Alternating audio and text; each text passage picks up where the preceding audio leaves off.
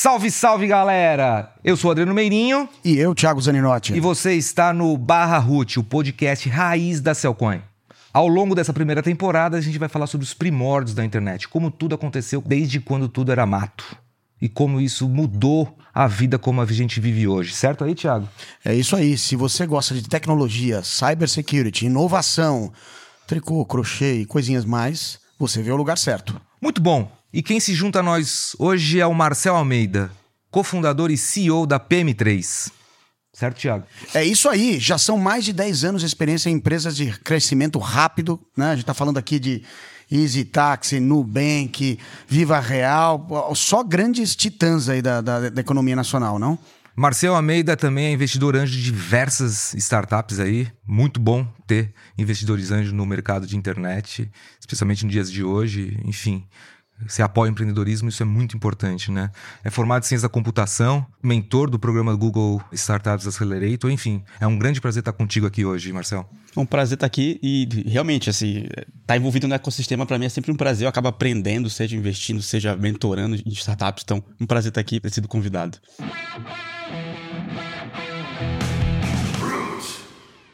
Maravilha. Então a gente vai começar com uma pergunta mais genérica aqui, né? Consumidor de hoje, ao escolher um produto, uma empresa, o que, que ele quer? Ah, eu acho que tem vários aspectos que o consumidor quer. Primeiro que às vezes ele não sabe muito bem o que ele quer, né? Mas de, de certa maneira ele quer entender os aspectos funcionais daquele produto, que o produto vai entregar e resolver para ele, né? Tem o conceito lá clássico do job to be done e coisas nesse sentido, mas também tem aquele consumidor que, querendo ou não, ele se apega emocionalmente à marca. Ele vira um fã da marca, ele vira um brand lover, e aí ele meio que defende aquela marca, mesmo né, em qualquer situação. Ela, não, mas eles erraram aqui, mas eles são muito bons, às vezes até quando a marca erra. Então, um consumidor, via de regra, ele quer o, o, aspecto funcional, mas depois de um tempo ele acaba se apegando emocionalmente, com, dependendo da marca, dependendo do setor.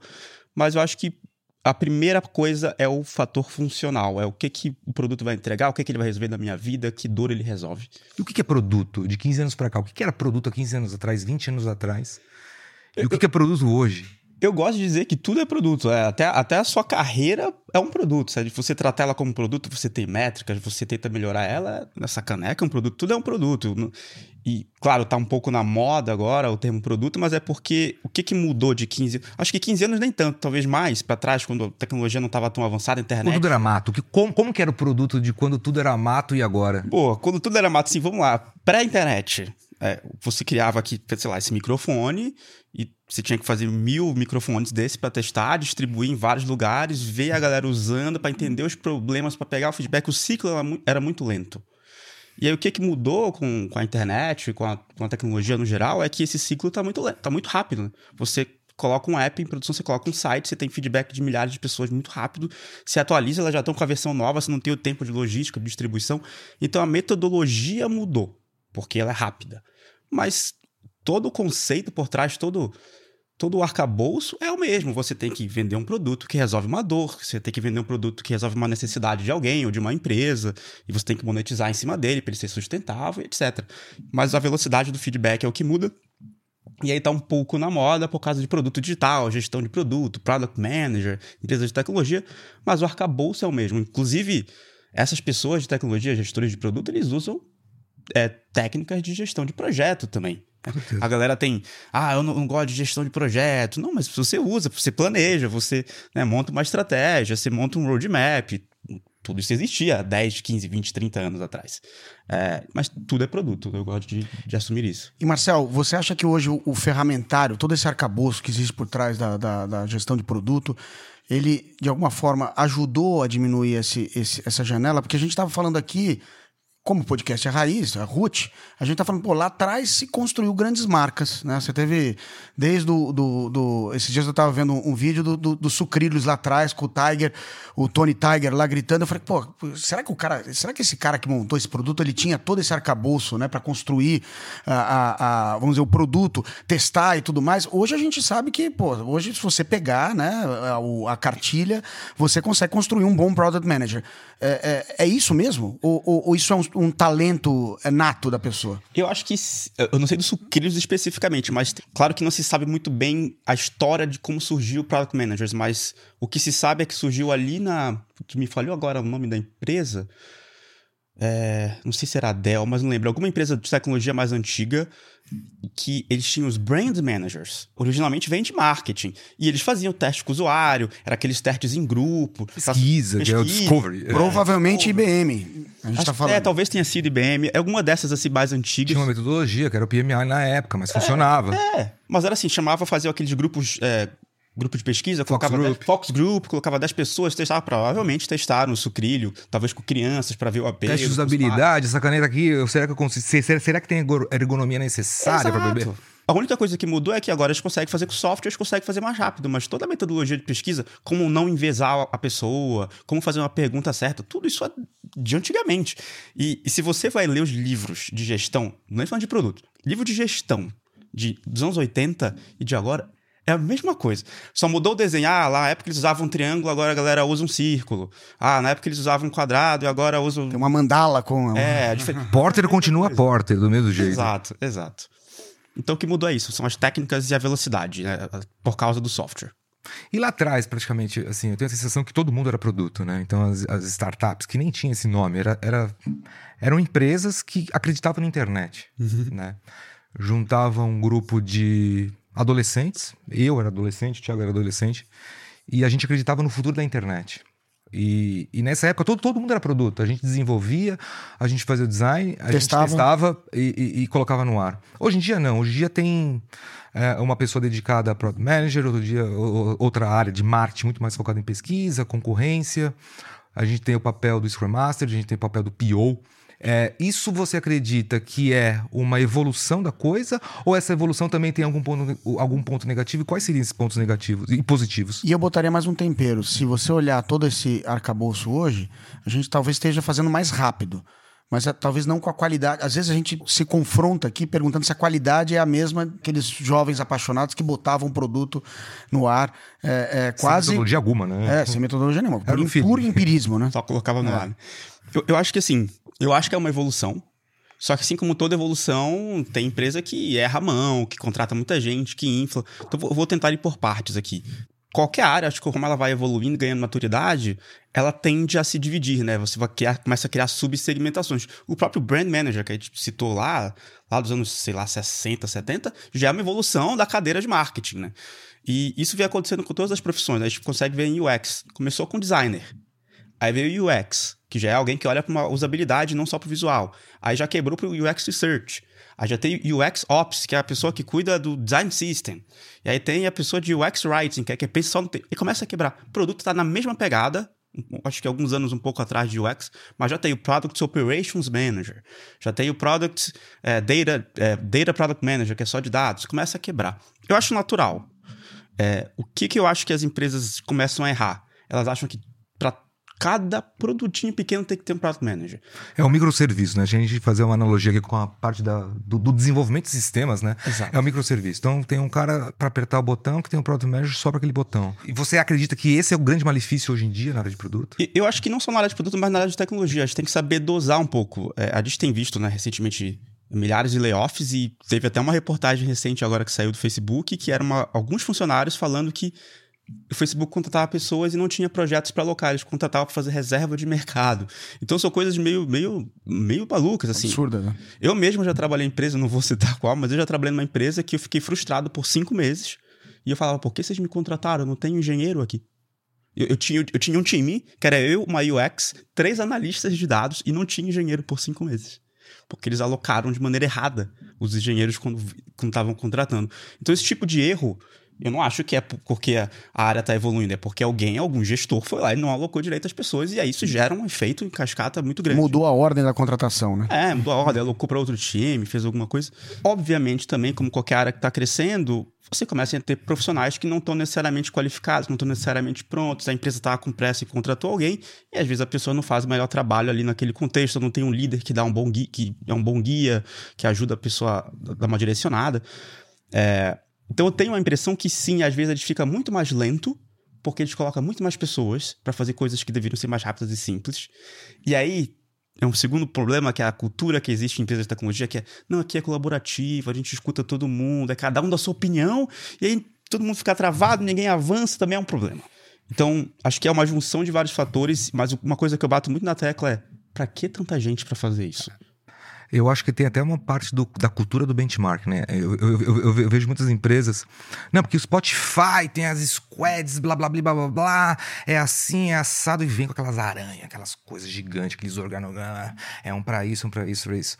Isso acaba impactando muito a área de TI, né, Tiago? Não, o que, totalmente. E o que, que você. A cultura do benchmarking exacerbado Aliás, Marcel. Eu... Junto com o manto muito funding, que hoje em dia parece que já está tendo é, um, é. Não, eu diria, eu diria assim: você tocou bem num ponto. Uh, uh, nesses últimos dois anos, com essa enxurrada de liquidez né, nas empresas de tecnologia, que às vezes não tinham nenhum propósito, nem receita, nem faturamento, e todo mundo com benchmark do Spotify, né? Todo mundo falando, vamos dividir em tribos, e vamos ter squads, e product manager, product... E, e, e isso foi, de uma certa forma, um remédio é, genérico para um, problemas nichados, né? Que, que às vezes você tinha uma fintech pequena, com, né, com um problema muito específico, e com um Spotify para ser, pra, como, vamos dizer, como, como paradigma, né? Uhum, uhum. É, eu acho muito engraçado isso. É, a, acho que é a terceira aula do curso, até, do, um dos cursos da PM3, é eu que dou essa aula, eu falo de estrutura de times e eu vou lá e falo do modelo Spotify. E tem até um slide que é o modelo Spotify pegando fogo. Ah, Porque. O que que acontece? Isso é root, hein? Isso é root, total.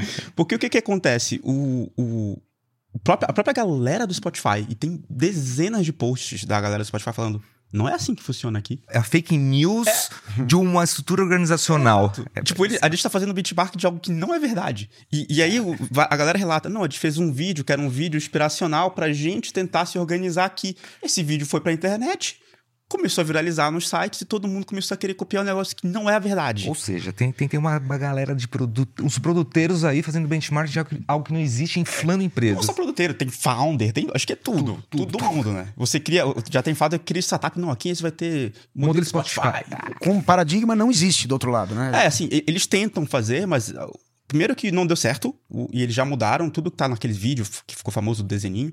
Então, já, aquilo já tá não ultrapassado, e tá né? E, e o que, que a gente vê? Eu, eu passei por vários lugares que tentaram fazer isso. É muito caro. Né? E ninguém fala disso. Pô, se eu vou ter um time, para eu ter um time de verdade, eu tenho que ter o PM, tem que ter o UX, tem que ter uma pessoa de dados, tem que ter o, o desenvolvedor, ou três desenvolvedores, tarará. Começa a ser muito caro. Aí começa a fazer. Não, não faz sentido você ter um squad para cada. É, na PM3, nós somos super pequenos, nós temos 30 pessoas, a gente tem esse dilema. Pô, se eu quiser ter um squad é, no qual eu tenho uma pessoa de audiovisual, né? Nós somos uma empresa de conteúdo no, no final da, da, do dia. Se eu quiser ter em cada squad, squad de marketing vai ter uma pessoa de audiovisual, squad de cursos vai ter, squad de comunidade. Tô ferrado, vou ter que ter 10 pessoas de, de audiovisual. Não, vou ter três, vou colocar elas ali num lugar e beleza, vamos receber demanda e, e entregar. Mas no modelo Spotify eu deveria ter 10 pessoas de audiovisual. Isso é uma coisa que naquele videozinho não se fala, mas é super, super é, mais caro e talvez não eficiente. É, mas acho que tem lugares que conseguiram fazer bem. Acho que o Nubank faz razoavelmente bem, apesar de ter discussões, tem muita gente que não tem, mas faz razoavelmente bem a estrutura ali. É, mas enfim, é, esse, essa história do benchmark a gente tem que tomar cuidado. Eu, eu, tenho uma história na época que eu trabalhei num, num Viva Real, eu estava fazendo um teste AB e o teste AB deu super errado, a taxa de conversão caiu uns 10%. E aí a gente viu, umas duas semanas depois, o concorrente com a mesma feature no ar. Aí eu falei, maravilha, deixa Maravilha, deixa lá. Deixa lá, deixa eles. E não era com teste AB que você conseguia ver pelo URL, era feature no ar mesmo. Eu falei, ótimo pra eles, a gente tirou a nossa do ar. Provavelmente foi isso, entraram na gente, copiaram e, e beleza. É, então, às vezes o benchmark te leva pro lugar errado. Marcel, é, você falou assim um pouco da, da cultura de produtos, a gente tocou no, no, no o quão é efetivo ou não, fizemos um, aí uma, um retorno ao passado, né, quando tudo começou. É, mas no fundo a gente, a gente fala de, da cultura de produtos, mas a gente não fala do benefício. Acho que tem um benefício tangível aqui, principalmente quando a gente toca isso com a cena empreendedora, né, a cena dos investidores anjos e tudo mais. O que, que você acha que o, o, o usar a cultura de produto, né, usar todo essa, esse arcabouço para você de alguma forma mostrar uma governança para o investidor anjo, né, que vai olhar isso e falar, pô, esses caras têm uma certa maturidade, esses caras estão preparados, ou, ou até ter um, um, vamos dizer, uma primeira pitada ali de, de, de quanto esse produto pode rampar ou não. Você acha que isso faz sentido ou não? Faz, porém existem vários perfis de investidores anjo. Tem investidor anjo que se empolga só com a tecnologia. É, eu participo de alguns grupos de investidores anjos e a gente vê pitches de vez em quando, quase toda semana tem pitch. E, por exemplo, teve uma vez que eu vi um pitch de uma empresa, acabei nem investindo por outros motivos, mas que era uma empresa de cozinha. Ela, ela alugava a cozinha dos restaurantes quando eles fechavam para ela é, fazer comida e fazer delivery. Então ela conseguia ter uma operação enxuta pra caramba. Eu falei, sensacional. Mas a galera, não, não vou investir porque não tem tecnologia. Eu falei, e daí? Putz, sensacional. O cara tem um business que vai dar ROI. Não, mas não tem tecnologia. Então, existe muito investidor que nem tem jeito de tecnologia, é no mercado financeiro, mas ele quer tecnologia. Então, eu nem sei tanto dizer se todos os investidores se empolgam por ter a cultura de produto, olha só, vou fazer um experimento, vou testar, vou ver se, se deu resultado para eu saber se esse é o caminho certo ou não.